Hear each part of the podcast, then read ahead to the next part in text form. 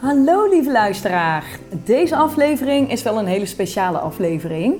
Want steeds vaker krijg ik reacties van nieuwe luisteraars. Superleuk! Het zijn luisteraars die ik niet ken en die graag luisteren naar Van Blunders Tot Succesgeheimen. Zij kennen mij dus ook niet en zijn wel nieuwsgierig naar mij. En dit had ik natuurlijk een jaar geleden, toen ik begon met deze podcast, echt niet durven dromen. Ik heb dus bedacht dat ik me uitgebreid aan je ga voorstellen. En dat doe ik niet door een podcast in te spreken, maar in de vorm van een interview. Door niemand minder dan Hans Steenbergen. Super trots Hans dat je dit voor mij wil doen. Heel veel luisterplezier en ik hoop dat je aan het einde van deze aflevering mij een beetje hebt leren kennen.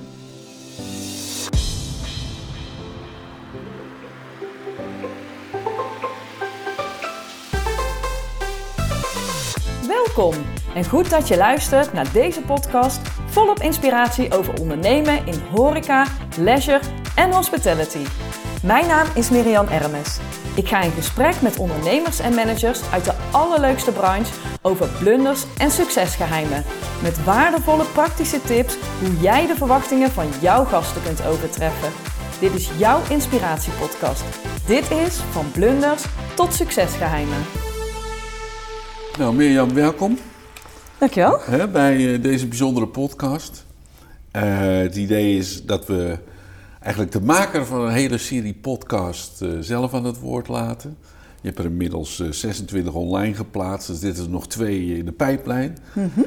En het leek jou leuk dat ik jou zou bevragen. En dat vind ik ook leuk. En als voorbereiding heb ik nog even gekeken naar online, wat er zoal beschikbaar is over jou. En om jou te introduceren kwam ik toch een leuk stukje tegen op je profiel van LinkedIn. En dat is met name het stukje meer over mij. Oké, ja. En dat zal ik even voorlezen, dat mensen gelijk een beeld hebben van wie jij bent. Hè? Want dat is een van de doelstellingen van deze podcast. Mm-hmm. En je schrijft er onder meer van: gastvrijheid is de juiste balans tussen identiteit, commercie en esthetiek. Vanuit deze overtuiging heb ik al veel ondernemingen begeleid om ervoor te zorgen dat gasten zich thuis voelen. Langer verblijven en vaker terugkomen. En door me te verplaatsen in de gasten en de ondernemer weet ik te benoemen waar de verbeterpunten zitten. En kom ik met een concreet plan van aanpak. Nou, na jarenlange werkervaring, schrijf je, bij de Efteling, heb ik als zelfstandig ondernemer verschillende opdrachten gedaan voor andere de Floriade, Expo 2022, Diergaarde Blijdorp, de Gaia Zoo, Hub Hotel, Futureland, de coöperatie Dela, Landal Strand Resort, Nieuwvliet en Plaswijk Park. Dus een hele serie opdrachtgevers. En dan komt het, mijn opdrachtgevers waarderen mijn enthousiasme en betrokkenheid, een kritische blik en heldere en duidelijke communicatie. Nou, daar zijn we nu naar op zoek, hè, tijdens deze podcast. Mm-hmm. En door mijn groot inlevingsvermogen en gevoel voor esthetiek voel ik wanneer het al dan niet klopt en weet ik dit ook te benoemen. En dit was getekend Mirjam Ermes. Ja. Uit Kaam. Uit Kaam, ja. Kaam, hè? Spreek ik dat uit? Ja, Kaam, inderdaad. Oké. Nou, dat is een mooie introductie, Mirjam. Dan weet ik eigenlijk hoe jij in je werk staat. Je bent dus zelfstandig ondernemer na een lange tijd bij de Efteling gewerkt hebben. Klopt. Hoe was dat bij de Efteling? Het was fantastisch bij de Efteling. Ja, ik heb daar 19 jaar met heel veel plezier gewerkt. En eigenlijk meteen vanuit mijn studie als stagiaire begonnen en nooit meer weggegaan tot een bepaald punt in 2014. En bij de Efteling, we zeggen altijd, je krijgt het Eftelinggevoel of niet. En als je het Eftelinggevoel hebt, dan blijf je eigenlijk heel erg lang. En wat is dat, dat Eftelinggevoel? Ja, dat Eftelinggevoel is dat kan ik heel moeilijk onder woorden brengen. Maar dat is dat je echt begrijpt wie de Efteling is, wie de gasten zijn. Het is echt een gevoel dat je erbij hoort en dat je er alles aan wil doen om die gasten een onvergetelijke ervaring te bezorgen. Dat heeft iedereen die daar werkt en dat heb jij dus ook opgepikt. Jazeker. In die 19 jaar. Wat heb je daar zo voor functies vervuld? Ja, ik was eigenlijk, toen ik klaar was met mijn studie, toen dacht ik dat ik meer richting kwaliteitszorg zou gaan. Want wat was je studie? Ik heb voeding en marketing gestudeerd in Heerlen. En in het begin deed ik veel vanuit kwaliteitszorg. En toen in 1995 ben ik daar begonnen. En toen was er een nieuwe wetgeving dat iedereen een HCCP-systeem moest hebben. En dat heb ik daar opgezet. Vervolgens werd dat verlengd en mocht ik langer blijven, want het was natuurlijk niet tijdens mijn stageperiode klaar. En toen uiteindelijk ben ik dat HACCP-systeem eigenlijk blijven beheren onder een rol van bedrijfsbureau Park. Ben ik allerlei andere activiteiten erbij gaan doen, waarbij we naar data keken, naar gemiddelde besteding en hoe we dat kunnen verbeteren. En een aantal jaren later, toen wilde ik eigenlijk een managersrol. En toen ben ik gevraagd om het planbureau op te zetten. En dat is het personeelsplanningssysteem. En daar heb ik eigenlijk 7 jaar leiding aan gegeven. En ja, ik heb eigenlijk meestal pioniersfuncties. Dus dingen die opnieuw opgezet moeten gaan worden. En daar dan, ja, op het moment dat het dan klaar is, dan vind ik het niet meer leuk. En dan komt er wel weer iets anders, zeg maar, op het pad. Ja, wat ik ook hoor is een analytische insteek. Ja, dat klopt. Ja, dat vertel eens. Zo zit je in elkaar, of is dat een sterk punt van je, of heb je dat ontwikkeld? Nou, dat heb ik wel ontwikkeld. En eigenlijk vooral ook, daar werd bij de Efteling ook best wel veel aandacht aan besteed. En dat heb ik daar eigenlijk wel ontwikkeld, om ook gewoon steeds te kijken hoe kunnen we het voor de gasten steeds beter aanbod en welke knoppen kunnen we draaien. En ja, dat begint natuurlijk met data en met analytische inzichten. En ik vond het op een gegeven moment wel wat minder leuk worden. En toen heb ik, dat was in 2007, toen kreeg ik de kans om echt de horeca te gaan doen. En wel ook weer vanuit dat analytische is natuurlijk een hele goede basis. Maar toen ging ik echt naar de voorkant toe en naar de marketing. En eigenlijk meer de in-park marketing, zeg maar. Dus hoe kan je ervoor zorgen dat de gasten verleid wordt met een gaaf assortiment. En ja, als je tegenover elkaar zou zetten, dan is dat een accentverschuiving meer naar het emotionele. Ja. En naar het beleving. Hè? Ja. Dat is een heel ander vak bij dat. Zeker een ander vak. Maar ik deed, we hadden natuurlijk heel veel creatieve mensen. En zowel op ontwerp als conceptontwikkeling en zo. En wat ik juist heel erg leuk vind en echt waar ik me heel fijn bij voel, is om die speel te zijn tussen de creatieve mensen die echt gave dingen bedenken, maar ook de zakelijke kant. Dus voor wie het doet, voor de opdrachtgever, zeg maar. En dat is wel echt de fijnste rol die ik ben een beetje daar die verbinder in, zeg maar.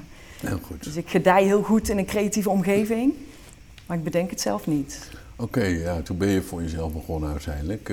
Maar voordat we daar naartoe gaan, laten we even een stap terug doen. Mm-hmm. Want ik zei Kaam, zo spreek je dat uit. Hè? Klopt. Diepe zuiden van Brabant. Ben je daar geboren? Ja. Want ik hoorde ook Heerlen, waar je gestudeerd hebt. Maar je bent dus geboren in Kaam en je bent er gebleven. Ja, klopt. Ja. En mijn ouders die wonen ook nog steeds in Kaam. En ik ben wel in Breda in het ziekenhuis geboren. Maar in principe heb ik heel mijn leven in Kaam gewoond. Totdat ik ging studeren. Ja. En toen heb ik 4 jaar in Heerlen gewoond. Maar ik heb er wel gewoond, maar ik was ook wel elk weekend weer thuis. Dus je bent gehecht aan Kaam? Ik ben best wel gehecht aan Kaam, ja. Nou, wat is dat dan? Wat is dat? Sowieso vind ik het een hele fijne omgeving om te wonen. Ik vind het heel erg fijn om in de stad te zijn. Maar het liefst kom ik dan 's avonds weer lekker terug in mijn dorpje. En iedereen kent iedereen. Het is gemoedelijk. Het is, ja, ik weet niet. Het is fijn gewoon. En de natuur nu, dat waardeerde ik vroeger natuurlijk niet. Maar, want vroeger hadden we ook bossen en dan moest ik met mijn ouders gaan wandelen in het bos en daar vond ik niks aan. En nu heb ik een hond en ben ik er altijd. Dus dat verschuift natuurlijk wel. Maar we hadden ook gewoon in mijn jeugd ook, we gingen in Kaam op stap en we gingen vanuit Kaam naar Hoogstraten. En dan gingen we daar naar de discotheek, High Street. Ja, toen die er nog waren. Toen die er nog waren? Ja, ik weet eigenlijk niet of ze er nog zijn, maar nou, volgens mij niet. Nee, ja, precies. En ja. Dus, ja, het is wel gewoon, mijn vrienden wonen er nog steeds. Oké, dus. Oh, ik hoor je vader en moeder. Vertel eens iets over jouw ouderlijk gezin. Wat deden jouw vader en moeder? Wat voor mensen zijn dat? Nou, mijn vader en moeder zijn hele lieve... Ja, mijn moeder is een heel zorgzame vrouw, zeg maar. Die heeft eigenlijk ook niet echt gewerkt. Was huisvrouw, werkte wel wat voor gezinnen en zo, maar niet echt een baan. Mijn vader was vrachtwagenchauffeur en die werkte in ploegen, dus die zagen wij om de week, zeggen wij altijd. Dus of hij ging heel vroeg weg 's ochtends en dan was hij 's middags thuis, en de andere week dan ging hij wat later weg, dan was hij 's ochtends thuis en dan was hij 's avonds weg. Ik heb een zus, die is 2 jaar jonger dan ik. Die is verstandelijk beperkt. Dus daardoor heb ik wel veel zelfstandig eigenlijk van alles moeten doen, omdat zij best wel wat aandacht nodig had, ook thuis, zeg maar. Heb jij die gegeven dan? Of nee, mijn ouders vooral, daar ja. Daar ging de aandacht heen. Ja, en zij, ja, ik was gewoon heel zelfstandig en ik deed eigenlijk altijd gewoon... Ik was altijd weg en ik had altijd vrienden en alles... Ja, ik kon ook alles en bij haar was dat niet. Je hebt je eigen weg een beetje gezocht. Ja, zo. Eigenlijk wel, ja. Mm. En dat zijn mijn ouders ook altijd, of mijn moeder vooral. Dan zei ze van, ja, nee, bij ons meer komt het altijd wel goed. En die weet haar eigen weg wel te vinden. En dan gaven ze eigenlijk vooral dan de zorgaandacht, zeg maar, aan mijn zus. Maar goed, dat is al prima. En ik heb gewoon superfijn... Fijne jeugd gehad, ja. Ja, warm nest hoor. Ja, en ze wonen nog steeds in hetzelfde huis als vroeger, 300 meter bij me vandaan. En nu vroeger als de kinderen van mij oppassen, ja, dan pasten mijn ouders 2 dagen in de week op. En dat vonden ze ook geweldig. Was ook in de tijd dat mijn vader stopte met werken. Oh, ja. Dus die ging van werken, ging die naar oppassen. En nu hebben we een hond en als wij overdag niet thuis zijn, dan gaat mijn vader de hond uitlaten. Ja, en jouw gezinssituatie, hoe is die nu? Ik heb een man, vriend. Ik heb een vriend, maar ik noem het altijd mijn man. Dat hoef ik niet zoveel uit te leggen. In ieder geval, wij zijn sinds 1998 bij elkaar. We hebben 2 kinderen. Een jongen van 20 en een meisje van 18. We zitten allebei op het mbo, allebei het laatste jaar. En ja, superleuk. Sporten veel. Oké. Nou, en jij hebt dan wel... in tegenstelling tot je moeder, maar dat was ook een andere generatie, ik herken dat. Ja. Heb je wel gekozen voor werken, maar ook voor het ondernemerschap uiteindelijk. Hè? Ook want, dat, ja. Na een carrière van 19 jaar bij de Efteling zeg je van oké, ik doe de deur dicht. Of ja. Jullie vinden elkaar niet meer in ieder geval. En je besluit om zelf te gaan ondernemen. Was onmiddellijk duidelijk van welke richting je op wilde gaan met ondernemen? Nou, dat is eigenlijk ook weer ontstaan. Eigenlijk, bij de Efteling is natuurlijk heel veel gebeurd in al die jaren. En op een gegeven moment, ja, net als in een relatie kan het zijn dat je uit elkaar groeit. Nou, bij de Efteling en mij was dat zo. En toen had ik... Het was eigenlijk zo dat er heel veel ging veranderen bij ons op de afdeling. En dat het kwam er eigenlijk op neer dat ik zou moeten solliciteren op een andere functie, omdat mijn functie kwam te vervallen. En alles in mij voelde dat ik dat niet moest doen. En ik weet eigenlijk wel dat als ik het wel had gedaan, dan was het ook prima geweest. Maar het voelde gewoon niet... Nee, ik was eigenlijk gewoon toe aan iets anders. Maar ik had nog niet zo heel goed nagedacht wat dan wel. En toen was ik in gesprek een keer met Marieke Verstraeten. Die werkte destijds bij Diergaarde Blijdorp. En die had een keer tegen mij gezegd, als je er aan toe bent, dan moet je me maar eens bellen. Nou, dus zo gezegd, zo gedaan. En toen, toen ben ik daarin gerold. Ik denk, nou ja, goed, dan ga ik daar aan de slag als ondernemer. En ik zie wel hoe het schip strandt. En... Ja, ik vond het zo fijn. En toen kreeg ik andere opdrachtgevers. En ik ben daarin gegaan, niet met het plan van ik heb over 5 jaar een groot bedrijf of zo. Maar ik zie gewoon hoe het loopt. En als het niet gaat, dan zoek ik weer een baan. En als het wel gaat, dan is het ook goed. En nu zijn we 8 jaar verder. En zul ik nooit meer terug willen. En wat is de rode draad in al die opdrachten die je hebt gedaan voor de Diergaarde, maar ook voor de Dela-coöperatie of Landal Strand Resort? Ja, het heeft eigenlijk allemaal te maken met horeca of retail. En vaak ook, ja, bij Dela is dan net iets anders, maar het zijn bijna allemaal leisureorganisaties. Dus waar je als gast naartoe gaat, dat je eigenlijk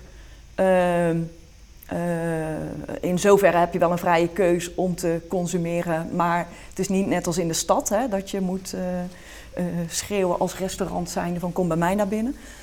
Dus het is eigenlijk horeca of retail binnen een omgeving waarbij ja, bezoekers eigenlijk voor een andere reden komen. En dus of ze komen voor een dierentuinbezoek, maar ja, bij een uitvaart is het eigenlijk ook. Ze komen om een andere reden ja. En daarbij... Bij een uitvaart zeker. Ja. En daarbij help ik ze met het optimaliseren van die horeca. Oké, en wat is dat dan? Optimaliseren, waar moet ik dan aan denken? Ja, ik kijk eigenlijk mijn ideale opdracht. Kijk, soms komen ze met een concrete opdracht en komt er een nieuw restaurant en willen ze daar een assortiment en signing, zeg maar, wat past bij dat restaurant. Dus dan heb je een stukje category management, signing en dat, een beetje prijsstrategie. Dat zijn vaak de concrete vragen. Maar het kan ook zo zijn dat ik kijk van ja, we moeten meer met die horeca. Die horeca moet eigenlijk professioneler, meer geld opleveren. We hebben er te weinig aandacht voor, kan je eens helpen? En dan kijk ik van... Ja, sowieso kijk ik altijd eerst naar wie is het bedrijf? Wat is voor het bedrijf belangrijk? Wat zijn de kernwaarden? Dus wat kan me wel heel goed verplaatsen in die opdrachtgever, zeg maar. Want bij een dierentuin is educatie bijvoorbeeld heel belangrijk. En bij... Gaia Zoo eigenlijk ook, maar bij Plaswijk Park is het gewoon alleen maar leuk om met die kinderen een heel leuk te laten spelen. Dus dat is eigenlijk, ieder heeft daarin zijn eigen doel. Dan kijk ik wie komen er, wie zijn de gasten en dan niet van ze zijn zo oud en ze komen daar vandaan, maar waarom komen ze en wat, waar worden ze blij van en wanneer zijn ze teleurgesteld. Een beetje persona's in plaats van een demografische beschrijving van de doelgroep. Mm-hmm. En dan ga ik kijken van ja, hoe verloopt die reis van die gast? En waar kun je het verschil maken? En waar zijn teleurstellingen? Dus dan heb je het bijvoorbeeld over hoe kan ik ervoor zorgen dat ze weten dat de horeca er is. Wat ze kunnen eten. Hoe zorg ik ervoor dat mensen die een brood bij zich hebben, dat toch in die tas laten zitten. Omdat we ze dan verleiden om... bij op die plek te laten eten en drinken. Ja, ja nou begrijp ik ook hè, de Efteling-achtergrond natuurlijk. Ja. Hè, 19 jaar, de horeca in de Efteling is ook steeds belangrijker geworden... als je dat vergelijkt met vroeger. Zeker. Mooie concepten zijn neergezet, hè, de kunst van het verleiden. Nou, dat is daar tot op grote hoogte, wordt dat in de praktijk gebracht. Dus die kennis die neem je een beetje mee ook naar die omgevingen. Zeker. Hè, waar gasten komen binnen een bepaalde afgesloten domein. Of het nou een dierentuin is of een bungalowpark. Dat probeer je dus inderdaad een beetje te verbeteren. Nee, dat is helder. Dank je. Ja. Dank je, dat is helder. En als ik dan nog heel even terug mag komen, want bij de Efteling hebben we ook een hele transitie gehad natuurlijk. Want in het begin was het een assortiment en een zomer- en een wintersigning. En ik deed dat in mijn eentje en ik had wel contact met partners om te kijken wat voor assortiment we moesten gaan doen. Maar daarna is het veel groter geworden. Er kwam Pollers Keuken, werd Witte Paard verbouwd, om de plas bij Aquanura. En er waren toen in één keer heel veel ontwikkelingen binnen die horeca. En toen, daar heb ik wel echt heel veel van geleerd. Ja, nee, maar dat is ook het leuke als je kijkt naar die ontwikkelingen. Ja. We zijn allemaal de patat en de kroket is prima trouwens, maar die zijn we ook een beetje ontgroeid. Ja. We zoeken ook naar alternatieven. Een hele brede, diverse aanbod is er natuurlijk van allerlei wereldkeukens en zo op de parken. Ook dat, maar daar maak je dan ook wel weer wat fouten in, want je denkt van moet nou gezond. En zeker een aantal jaren geleden, nu is dat natuurlijk veel belangrijker topic. Alleen in de Efteling was het ook natuurlijk, hè, moest je daar gezond eten. En alleen tijdens een dagje uit was dat destijds nog helemaal niet aan de orde. Waren we eigenlijk nog een beetje te vroeg. En dan denk je van dan heb je weer een assortiment samengesteld en dat loopt dan niet. Nee, want dat ze toch allemaal die friet willen hebben. Ja. Dus dat was toen, maar dat is nu natuurlijk wel anders. Ja, je kunt te vroeg zijn met ondernemen, dat is zeker. Ja, je kunt te vroeg zijn, Ja. Timing is een van de belangrijkste dingen. Ja. Even naar die podcast. Oké, dus Efteling, je begint voor jezelf en al die kennis die je hebt opgedaan, hè, daar help je weer horecaconcepten mee te verbeteren. Mm-hmm. Dus dat beeld is helder. Warm gezin, waar je vandaan komt. Hè, dus die empathie en dat inlevingsvermogen, dat heb je eigenlijk vanaf kinds af aan meegekregen natuurlijk. En dat gebruik je natuurlijk ook nu in je werk. Mm-hmm. Want je kan je goed verplaatsen in al die persona's die je moet creëren voor al die concepten en zo. Dus ik zie dat helemaal voor me. En dan besluit je een jaar geleden van, nou, of dat nou met de lockdowns te maken had of niet. Ik ga mensen interviewen uit de branche. Ja. Uit die geweldige wereld waarin jij een carrière hebt gemaakt. Het gebied van gastvrijheid en horeca en concepten en dat soort dingen. Dat klopt. Je hebt inmiddels 26 mensen online gezet. Je hebt er nog 2 die komen eraan. Waar ik nieuwsgierig naar ben, op een gegeven moment ga je selecteren. Wie moet je kiezen? Hoe is dat gegaan? Ja, dat is echt, dat vind ik ook wel moeilijk hoor. In het begin natuurlijk is, dan benader je mensen die je kent. En dan zeg je, ja, ik heb dit plan, wil je meedoen? Mag ik jou interviewen? En ja, eigenlijk waren mensen best wel heel enthousiast, vonden ze leuk. En aan de ene kant ook voor mij, maar ook vooral ook voor zichzelf natuurlijk, om zich te laten zien. En, maar gaandeweg, ja, waar ik wel naar kijk is gastvrijheidsbranche vind ik heel belangrijk. Dus dat er gasten komen, zeg maar. Daarbuiten vind ik het ook fijn dat het hele verschillende facetten zijn van de gastvrijheidsbranche. En waar ik dan ook graag voor werk en voor wil werken, zeg maar. En dat gaat van restaurantformules tot aan dierentuinen, tot aan theater, tot de Ziggodome staat er ook. Ja. Dus dan, ik probeer... Maar zoek je naar de bedrijven die ze vertegenwoordigen of gaat het ook om de mensen zelf? Ja, de mens zelf ook, ja. Is dat een interessante vrouw of man? Hè? Zijn ze een beetje bekend of niet? Of hebben ze succes of niet? Nou, wat ik ook belangrijk vind is dat het een voorbeeld is voor de luisteraar. Dus ik vind het wel fijn als het iemand is met ervaring en die wat dingen heeft gedaan. Ja, leuke functies waar mensen naar kijken, dat vind ik wel leuk. Even terug naar jouw precieze vraag. Nou, het gaat ook over de selectie, hè? Dus ik ben zo nieuwsgierig, maar het kan ook van het een het ander. Van, oh, je hebt die en die. Je geeft die als suggestie of zo. Ja, dat ook. Vraag aan mensen van wie zou jij dan interviewen of wie vind je leuk? Ja, doe ik ook. Ja. Ja, ik vraag het aan mensen. Wie zou je willen horen? En ik ook wel mijn eigen nieuwsgierigheid naar wie ik dan ook wel weer wil zien. En waar ik nou nieuwsgierig naar ben, nou dan heb je die 28 mensen, hè? 2 komen er online. En jij bent nummer 29 dan, dat ben je zelf. Maar je luistert naar al die verhalen, dat is heel intensief. Je bereidt je ook voor, hè, op zo'n gesprek. Je leest je in, wat heeft die persoon gedaan. Ja. En dan ga je 1 uur of 3 kwartier ga je zitten en dan ga je intensief luisteren. En wat heb je nou, als je dat nou eens eventjes van een afstandje bekijkt, al die gesprekken. Wat blijft er nou bij uit al die gesprekken? Is er een rode draad? Wat is het? Wat blijft erbij? Nou, sowieso... De mensen die ik heb geïnterviewd zijn allemaal echt uniek en eigen. Dus iedere ondernemer is helemaal anders. Komt ook van een hele andere plek vandaan, dus zeg maar. Hè. De ene heeft het van huis uit meegekregen, de ander heeft het helemaal zelf gedaan. Maar het zijn wel allemaal echt gedreven mensen die echt weten wat ze willen. Of dat er ook wel dat er dingen ontstaan, maar...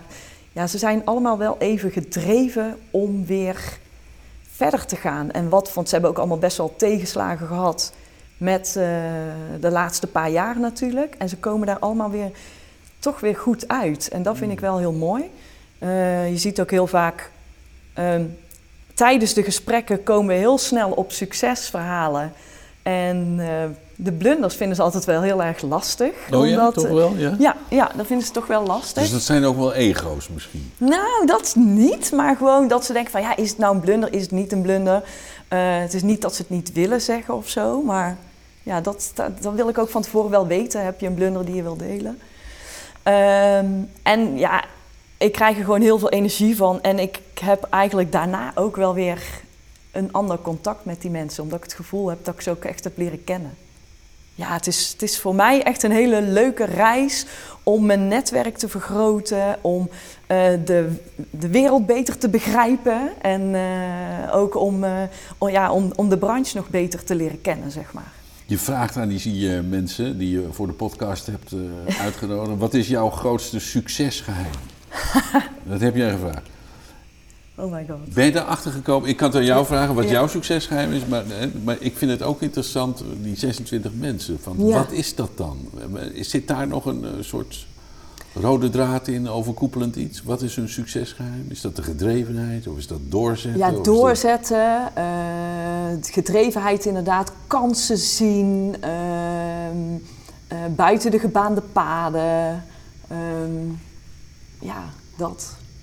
Ik heb aan jou een vraag dan, die jij stelt aan al jouw deelnemers. Een succesvolle ondernemer maakt ook blunders. Ja. En ik ben heel benieuwd naar jouw allergrootste blunder die je met ons wilt delen. Welke is dat? Dat vind ik inderdaad ook een hele moeilijke. Maar ik kan me soms... ik weet niet of het een blunder is, maar ik ben altijd heel goed van vertrouwen. En ik... hoe moet ik dat uitleggen? Soms kan ik me heel erg vergissen in mensen. En dan doe ik mezelf tekort, zeg maar. En dan denk ik, oh, dat had ik niet ingeschat. Ik ben echt een gever, zeg maar. Ik deel veel. Ik wil ook altijd kennis delen, inspiratie delen. Vraag mij iets en ik loop leeg, bij wijze van spreken. En niet iedereen zit zo in elkaar. En... De wet van de wederkerigheid? Ja, dat is het eigenlijk, die vind je niet overal. Niet altijd, nee. En dat vind ik dan wel eens jammer. Dan heb ik inschattingsfout gemaakt. Maar is het een blunder? Het is voor mezelf een beetje lastig, maar... Ja, van fouten leer je, zeggen ze. Precies, ja. Maar ik weet niet of ik hier nou zo goed van leer. Want ik blijf wel gewoon goed van vertrouwen. En ik blijf ook gewoon geven en delen en zo, dus... Ja. Ik geloof ook niet zozeer in... soms merk ik ook wel eens dat mensen denken van... oh, misschien mij als concurrent zien of zo. Maar ik geloof zelf niet in concurrentie. Dus als je aan mij vraagt van wie is jouw concurrent... daar kan ik ook geen antwoord op geven, want ik geloof daar niet in. Nee. Omdat ieder gewoon zo uniek is in de manier hoe hij of zij het doet. Oké. Het is nu 2027. Hoe kijk jij terug op de afgelopen 5 jaar? Die is leuk, hè? Dan heb ik sowieso nog veel meer ondernemers geholpen en hun gasten in de allerleukste branche. En ik had bedacht dat ik dan ook ben gaan podcasten voor andere bedrijven. Want ik vind het eigenlijk zo leuk om te doen. Het gaat me ook best wel goed af. Ik krijg er energie van. En ik zou dat graag ook wel voor anderen willen doen. Waar ben je het meest trots op? Ik ben het meest trots op dat ik van gewoon de stap in het diepe... nu 8 jaar later echt ondernemer ben, dat ik echt super gave klanten heb of opdrachtgevers. En het zijn niet de eerste, zeg maar. Dus ik ben trots op de namen en op de bedrijven. En ik ben heel erg trots op deze podcast. Wie is jouw grote voorbeeld? Wie is mijn grote voorbeeld? Ik heb daar wel goed over nagedacht eigenlijk. Ik heb niet één groot voorbeeld, maar ik heb uit al die podcasts... Ik vind het zo gaaf om zoveel mensen te hebben gesproken het afgelopen jaar... dat ik daar overal weer wel iets uit geleerd heb. En dat ik ook heb geleerd dat het niet goed of niet fout is. En als je het maar doet op jouw manier, wat bij jou past, zeg maar. Dat is wel iets wat ik geleerd heb afgelopen jaar. Mede door al mijn gasten. Dus mijn gasten zijn mijn voorbeelden. Zijn er bepaalde gasten die zijn bijgebleven zonder anderen tekort te doen? Je kent dat wel, dat verhaal. Hè? Je wil niemand tekort doen, maar misschien is er dan toch... Dan denk ik van, jeetje, die persoon, die vond ik wel... ja, toch wel iets. Een anekdote of iets anders. Poeh, die had ik niet aanzien komen. Even denken. Sowieso vond ik het echt te gek... dat jij tegen mij zei na het gesprek van... ik ben opener dan gebruikelijk. Dat is waar. Dat vond ik echt een compliment van ons gesprek eigenlijk. Nou, dat klopt. Hè. Nu zelf even zelf onderwerp zijn van deze podcast. Maar dat kan ik wel. Want ik vond, we zaten in dezelfde ruimte voor de luisteraars. Dat is de studio van Food Inspiration. Op het kazerneterrein in Ede. En we zitten hier met z'n tweeën. De lampen zijn aan, er is verder niemand. En we zitten schuin tegenover elkaar. En dat zaten we toen ook. En wat ik me herinner van dat gesprek is dat ik opener was. En dat had ook het gevoel dat ik echt het gevoel had dat je had ingelezen en voorbereid. En dat gebeurt niet zoveel, hè? Mm-hmm. Met gesprekken. Dus ja. Ik heb veel interviews gegeven, ook aan journalisten. Mm-hmm. Die dan iets van je willen weten. Maar dat gaat vaak over een zakelijke kant. Ja. Ja, over, joh, hoe kijk jij naar de markt? En, wat zijn de trends en dat soort dingen. Ze zijn niet zo geïnteresseerd in mij. Nee. Maar het gevoel kreeg ik voor jou wel. Hé, die is echt geïnteresseerd in wie ik ben. En dat vond ik leuk. Ja. Dus dat vond ik een sterk punt. Dat heb ik zelf ook onthouden. En dat was ook de reden waarom ik ja zei. Toen jij vroeg van, zullen we het een keertje omdraaien? Mag ik een keer te gast zijn van mijn eigen podcast? Ik zei van, nou, dat vind ik wel leuk, want je hebt echt je best gedaan voor mij. Dan wil ik ook je best doen voor jou. Oh, dat vind ik lief. Ja, ja, zo werkt het. Die wederkerigheid die heb ik wel. Ja, zeker. Nou, dus, dankjewel Hans. Super bedankt. Die ben ik niet kwijtgeraakt. Oké, dat was je voorbeeld. Nog zo'n vraag die je stelt aan anderen. Met mm-hmm. wat je nu weet, wat zou jij dan 5 jaar geleden als advies aan jezelf hebben gegeven? Ja, dat weet ik wel. Dat weet ik echt goed, want ik heb me best wel... Nou, wat ik doe, vaak heb ik opdrachten die wat langer zijn. Dus dan ben ik bijvoorbeeld een half jaar of een jaar ben ik bij 1 opdrachtgever. En dan, als dat dan stopt, dan heb ik niet meteen altijd iets nieuws. En dan kan ik me druk maken van, komt er wel iets of... En nu inmiddels heb ik wel ervaren dat het soms ook echt lekker is om even... af te schalen en voordat je weer naar iets nieuws gaat. En het komt altijd goed. Dus dat ik me daar echt druk om maak, dat doe ik niet meer. Soms wel een beetje, maar niet meer. Dat had ik wel van, maak je geen zorgen, het komt altijd goed. Dat is fijn, hè? Ja. Hè? Dat is een soort vertrouwen. Ja. Nee, dat herken ik ook. Hè? Maar uiteindelijk is onderneming, hè? Je bent omringd met onzekerheid. Ja. Zeker want je werkt alleen, hè? Ik werk alleen, ja. Dus ja, dan, hoe ziet de orderportefeuille eruit? Ja. En blijven de inkomsten een beetje binnenkomen? Ja. Als je dat vertrouwen dan krijgt langzamerhand, dat is heel plezierig. Want ja, we zijn natuurlijk heel, heel erg gechallenged de afgelopen 2 jaar. Maar ook dan komt het weer goed. Ja. Want nu is het weer gekkenhuis. En, gaat het goed nu? Ja, nu gaat het echt heel goed, ja. En 1,5 jaar geleden viel het in 1 keer weg gewoon. Ja. Dus, ja. Draagt de podcast er ook aan bij dat je opnieuw gezien wordt? Of, Ja, helpt ook. Je hebt daardoor meerdere gesprekken. Ik moet eerlijk zeggen dat ik iemand die, naar aanleiding van mijn podcast... Hij kende mij wel, maar niet meer op het netvlies. En dacht van, oh ja, wel. En ja, zo ook weer aan een nieuwe opdracht gekomen. Leuk. Dus dat is wel echt super. Ja, leuk. Nou, en de branche ontwaakt langzamerhand. Ja, je merkt overal, iedereen is weer vrolijk, heeft weer vertrouwen. Dus, ja, wel weer nieuwe uitdagingen met prijsstijgingen, personeelsgebrek en noem maar op. Ja, echt heel erg. Ja, en ook, want ik doe ook een stukje merchandise. En als je ook ziet wat voor prijsverhogingen nu voor producten die uit het Verre Oosten komen. Oh, die transport en zo, dat is echt niet normaal. Dus ja, en wie gaat het betalen? Ja, dat is toch wel uitdagingen. Oké. Nou, ik stel voor dat we daar nou niet uitgebreid op ingaan. Nee, hè? Op zeker niet. Op al die problematieken en zo. Nee. Ik heb nog een aantal dilemma's. Oh. Die ga ik jou voorleggen, want dan ben ik nieuwsgierig hoe je daarop reageert. Cocktails of mocktails? Cocktails. Meer van de alcohol dus? Ja, ik kom wel uit het Bourgondische Brabant. Oh. Dan mag je drinken. Ja, dat is een sterke motivatie. Ja. Wijn of bier? Wijn. Ja, ik lust geen bier.